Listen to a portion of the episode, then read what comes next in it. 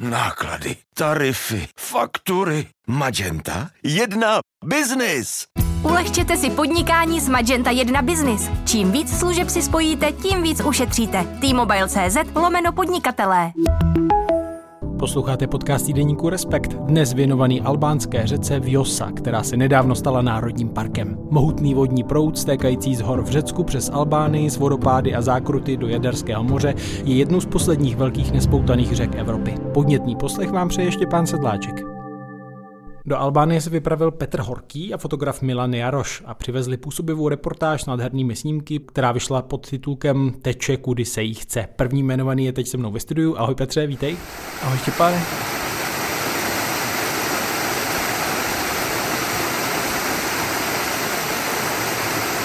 Tak my teď spolu posloucháme šumění řeky a malého vodopádu z nahrávky, kterou jste pořídili v Albánii, už někde v horách. Tak co to v tobě teď evokuje? Evokuje to ve mně vzpomínku na krásný týden a místo, kam bych se rád vrátil jednou, klidně hned, kdyby to šlo.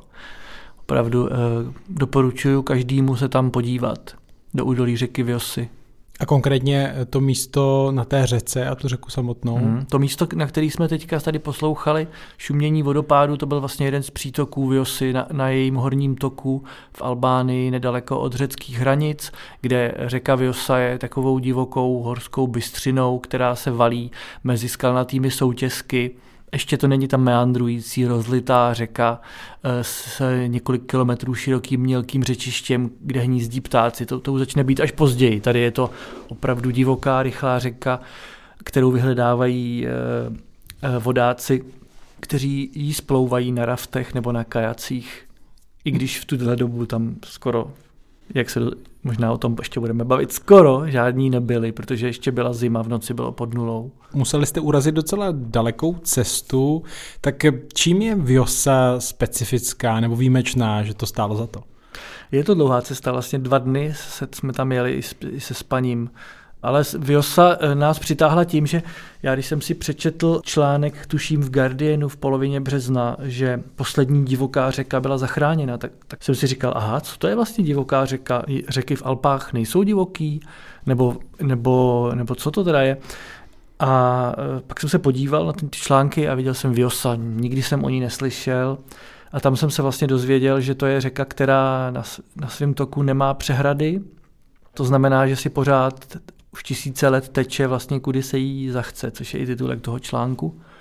A to znamená, že nejsou tam žádné přehrady, elektrárny a můžou tam fungovat různý přírodní procesy, můžou tam cestovat živočichové, spousta druhů ryb, což už jinde nejde. A vlastně jsem si uvědomil, že, že to je nějaký druh divokosti a druh přírody, o který jsme tady my definitivně přišli a už ani nevíme, že někde jinde třeba existuje a že tady taky existoval. Tak mě to tam lákalo a když šéf rektor říkal, jasně, tak jeďte, tak jsem toho využil a vyrazili jsme s Milanem. No a jak postupují dva novináři, kteří jedou psát o řece, koukají na tu mapu, tak co jste si řekli, půjdeme od pramene, nebo jak jste postupovali? Eh, samozřejmě, že to než bylo jasný, že to nepůjde zvládnout celý. 270 km toků je opravdu hodně. A nakonec jsme se rozhodli, že objedeme celou tu albánskou část, což jsou asi něco přes dvě třetiny řeky, vzhledem k tomu, že právě eh, Národní park byl vyhlášený na té albánské části, tak, tak to dávalo smysl. Takže jsme začali někde u řeckých hranic, v místě, kde se do Viosy vlévá taková malá říčka Sarandopor, kde jsme se, nebo já teda vykoupal v termálním prameni a od tam jsme potom jeli po, po silnici která vede až k ústí a mezi tím jsme zažívali různé, jako, různá dobrodružství podél toho toku a potkávali různé postavy, o kterých pak píšem v tom článku.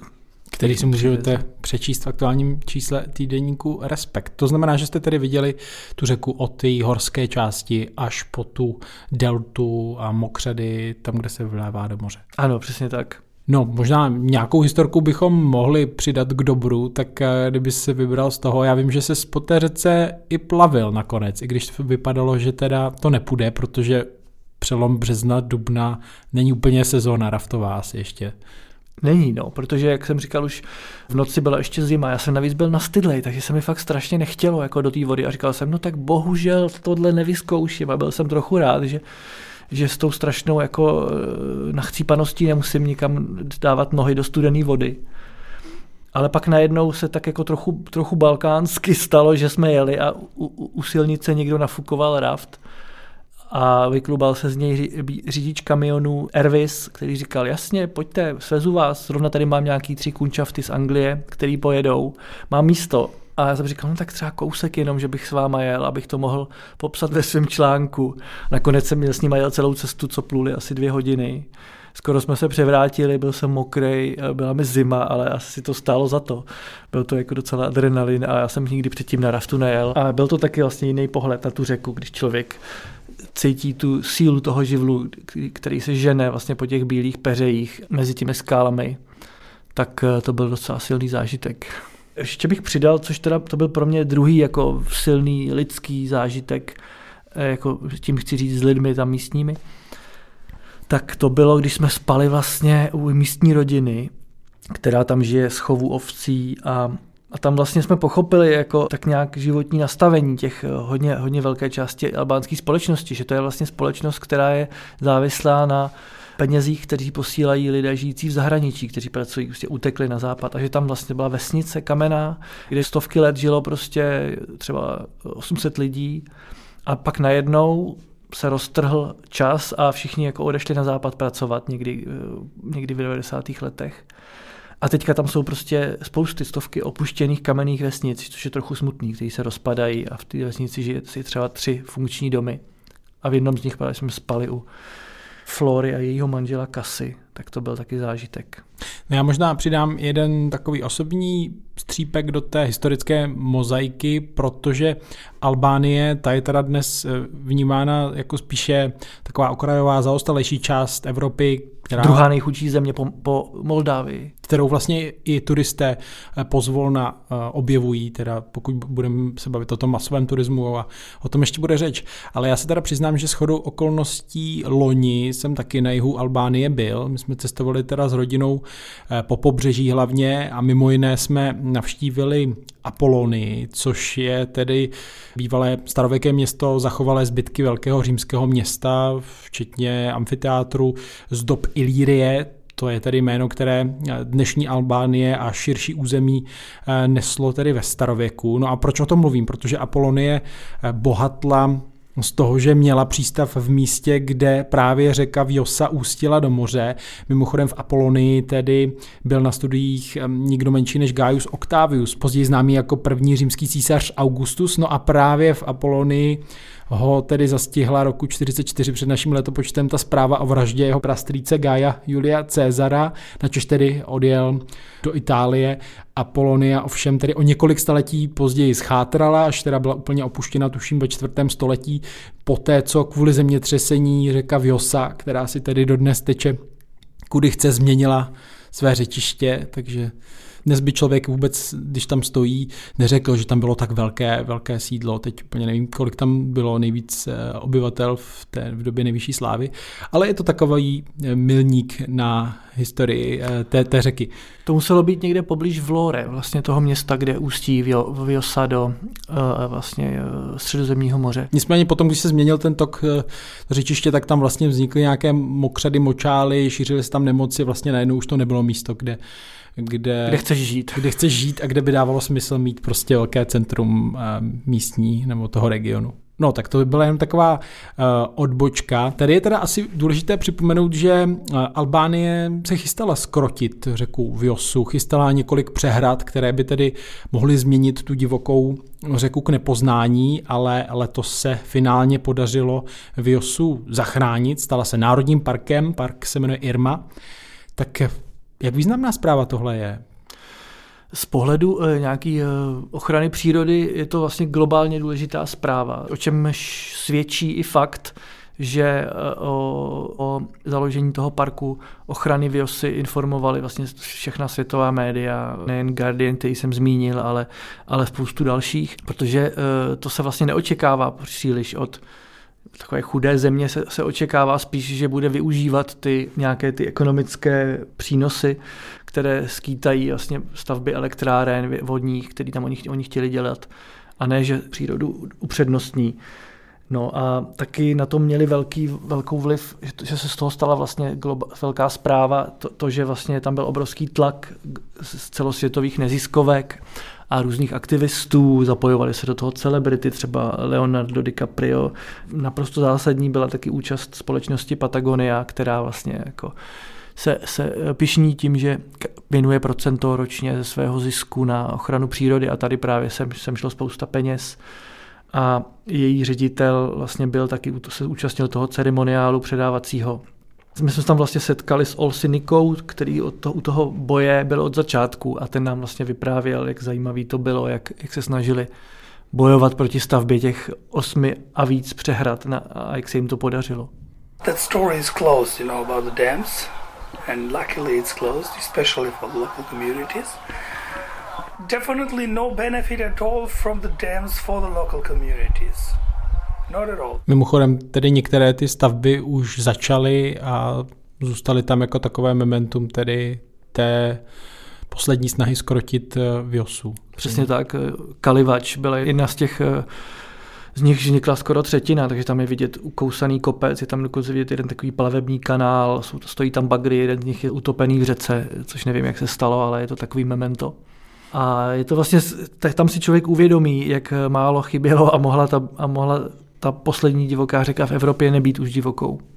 No, mm, dá se říct, jestli tam byl nějaký klíčový element, že se to nakonec podařilo, protože jak už si naznačil, to prostě není jednoduchý proces přesvědčit lidi eh, v chudé zemi, zemi že ta potenciální levná energie řeky Eh, tedy je lepší nechat nevyužitou a přetavit ji do něčeho jiného právě tím, že zůstane nadále nespoutana. Já jsem se na tohle přesně ptal o Syniky, který vlastně založil to je hydro, hydrobiolog, který je jako jedna z hlavních jako hybatelů tohohle toho aktivistického boje proti Viose. A on říkal, že nebyla jedna věc, že to byla víc věcí dohromady. A jedno z nich bylo určitě to, že se podařilo připoutat tam tu pozornost celého světa. Patagonie, různých aktérů z eh, Riverwatch, eh, velká neziskovka globální a dalších. A vlastně i tlak Evropské unie na to, že aby to nedělali a že když naopak tu řeku ochrání, že budou mít přístup k různým dotacím, tak na to slyšeli albánští politici. Důležitá byla taky studie vědců z eh, Rakouské Vídeňské univerzity, že vlastně ta Viosa s sebou nese strašně moc sedimentů, různých písků, jílů a tak dále je to 5 milionů tun ročně a že, že kdyby oni postavili tu přehradu nebo ty přehrady, tak oni by to museli vybagrovávat průběžně, což by bylo dražší, než kolik by vydělala vlastně ta přehrada. To byl, to byl klíčový argument. Ale řekl bych, že, že na ty politiky taky zapůsobilo to, že oni vlastně, tam byl obrovský stavební boom za posledních 30 let, tam postavili prostě desítky myslím, že dvě stovky, nebo trochu víc, to, abych nekecal, vodních elektráren. A že vlastně oni už jich mají tolik, že tu jednu řeku si, si chránit není už zase taková ztráta. A která se dá navíc politicky speněžit že teď Edi Rama, premiér, může říkat, podívejte se, máme tady světový unikát. I chudá země může svět, jít prostě vzorem, příkladem celému světu a tak dále. Já jsem koukal, že za tu svobodnou řeku se postavila asi i velká část, eh, řekněme, občanské společnosti albánské, dokonce vznikl při nejmenším na jeden jsem narazil protest song eh, s názvem Lum Lumi i Lire, který by šlo volně přeložit eh, jako šťastná volná řeka od muzikantek Eliny Duny a Edy Zary.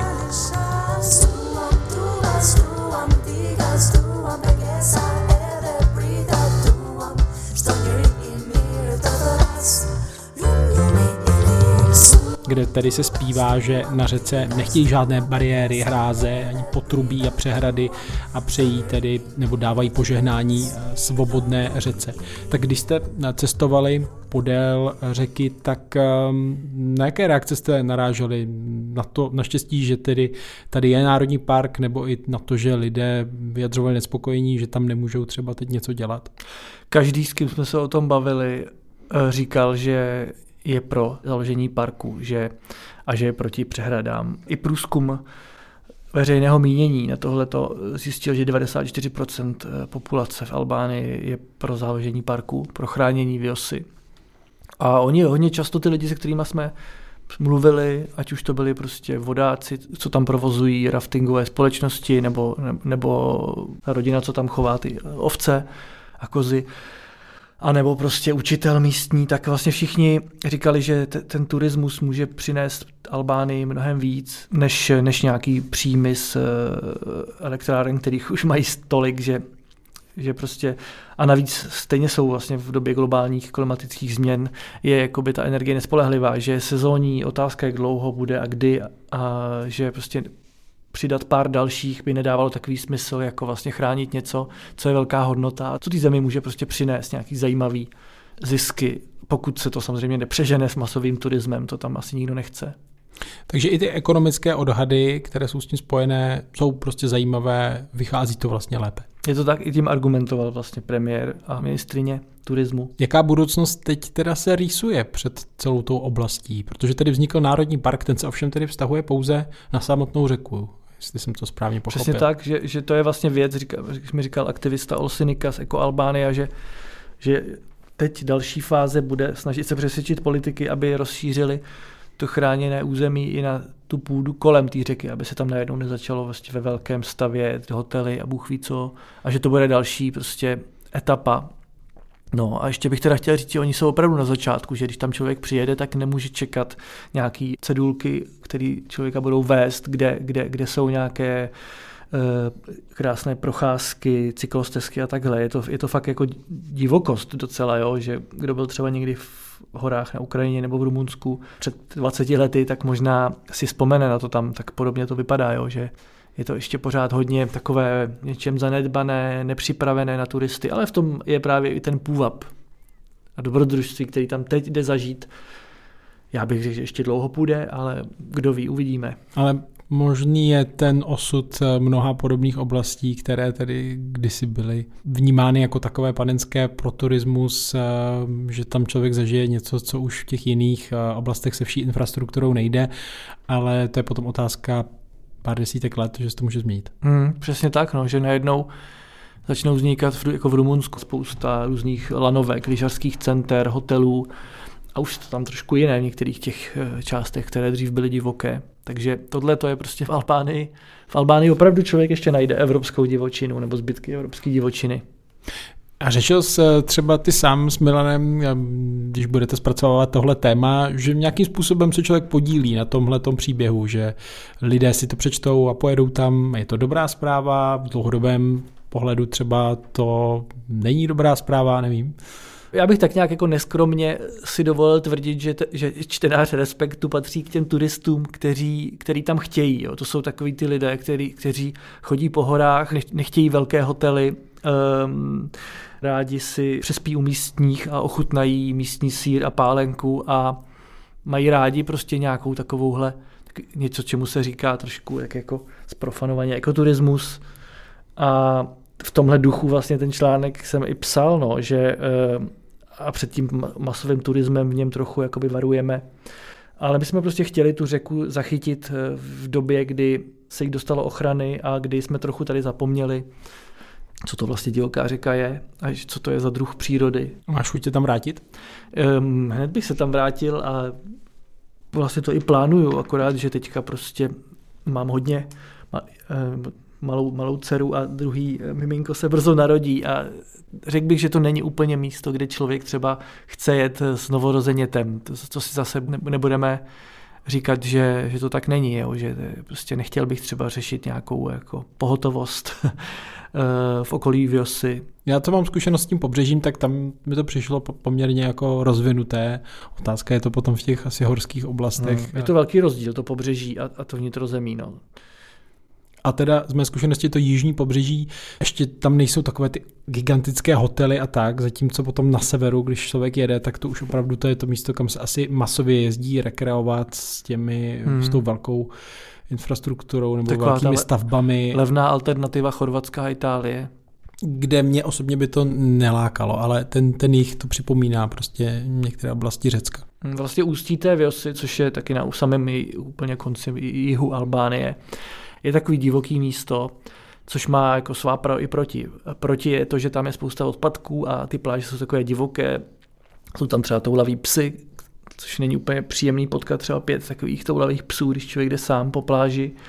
Plus je ten, že tam může takový ten druh cestovatelů, co cestují v karavanech třeba nebo v obytných dodávkách, tam může přijet a zaparkovat tam a vlastně nerušeně tam, tam prostě pobývat. No. Takový vlastně dodáv, dodávek jsme tam pár potkali už teď, už teď na vlastně začátku jara. Ono někdy v souvislosti s Albánií eh, byly takové obavy, že to je opravdu nebezpečná země v souvislosti možná i s tím, co se tam politicky dělo, ale z té zkušenosti, kterou máš, nepůsobí to tak dnes. Já jsem samozřejmě četl, četl a slyšel ty zprávy o různých únosech a o, o tom, že tam je hodně organizovaná mafie, která vlastně byla aktivní i v Česku tady v 90. letech. Možná je pořád ale my jsme tam neměli žádný jako pocit nebezpečí. Možná jednou, eh, když jsme tam vlastně Milan fotil v takové místní herně, kavárně, biliárové zakouřené, tak mu tam jednu chvíli trošku vyskakovali, že mu něco udělají, ale nakonec si do toho vložil jeden místní, bývalý policista a syn, syn policisty, který, který tak trošku, jakoby, uh, trošku strašidelně mluvil o tom, jak to bylo tam za minulého režimu a říkal, že on je z dobré kasty a takhle, což ukazovalo, že ta společnost je možná pod povrchem pořád trochu rodová a taková klanová, ale jako to, byly jenom, to byla jenom ojedinělá epizoda, jinak byli všichni přátelští naopak a Samozřejmě ta historie, když tam člověk projíždí kolem nespočtu bunkrů, které nechal vystavět Enver Hoxha, tak eh, to ukazuje prostě nějakou minulost, která se vymyká třeba zkušeností jiný, jiných zemí. Je to pravda, no, že, že, že uh, tahle ta, ta, ta komunistická totalita tam byla silnější než asi možná všude v Evropě za, za 40 let Hodži. Ale tohle jsme za tolik neproskoumávali i kvůli jazykové bariéře vlastně, že jsme často s těma lidma komunikovali přes eh, Google Translate, přes mobil, což je takový hodně kostrbatý způsob komunikace, kdy člověk nemůže jít moc do hloubky a spíš se zeptá na nějaké základní věci. To jsem se tě chtěl právě zeptat, protože s angličtinou ne všude člověk pochodí, tak já nevím, jestli primární jazyk byl pro vás co? No právě eh, nic, jakože čeština eh, na, na, vyťukaná, do nějakého překladače mobilního, kdy jsme to tam vyťukali česky, ono to přeložil do albánštiny a ten člověk nám odpověděl albánsky a se to přeložilo do češtiny. Tak takhle jsme docela často, jsme si vlastně koupali místní SIM kartu a internetové nějaké gigabajty celkem levně a takhle jsme komunikovali. No tak ještě by mě zajímalo, co je takový nějaký sediment, co v tobě zůstal z cesty podél Vjosy. Určitě si budu pamatovat noc u místních lidí, budu si pamatovat noc, když jsme spali vlastně v tom širokém řečišti, kde jsme si udělali prostě ohýnek a, a slyšeli, usínali jsme za šumění té vody. A určitě si taky budu pamatovat, jak jsme jako eh, do úmoru hledali ústí a bloudili močály a úplně jsme dostali úpal a, a bylo to nekonečné a takové už jako bezvýchodné a nakonec teda jsem tam nechal Emila, na který už nechtěl jít dál a našel jsem ho to ústí, a, které bylo teda docela jako nehostinné, ošklivé místo, ale, tak, ale každopádně to ve mně zůstane. To chápu, že to člověk uh, tu tečku chce mít, chce ten konec najít. No a hlavně jako já mám sobě nějakou tvrdohlavost, která se mi občas vymstí a říkám si, proč to mám mít, proč mi to za to stojí, ale, ale to prostě asi každý zná, že občas se člověk prostě kousne a a dobře to dopadlo. Dobře to dopadlo. Pak o to víc chutná pivo, které v Albánii mají dobré.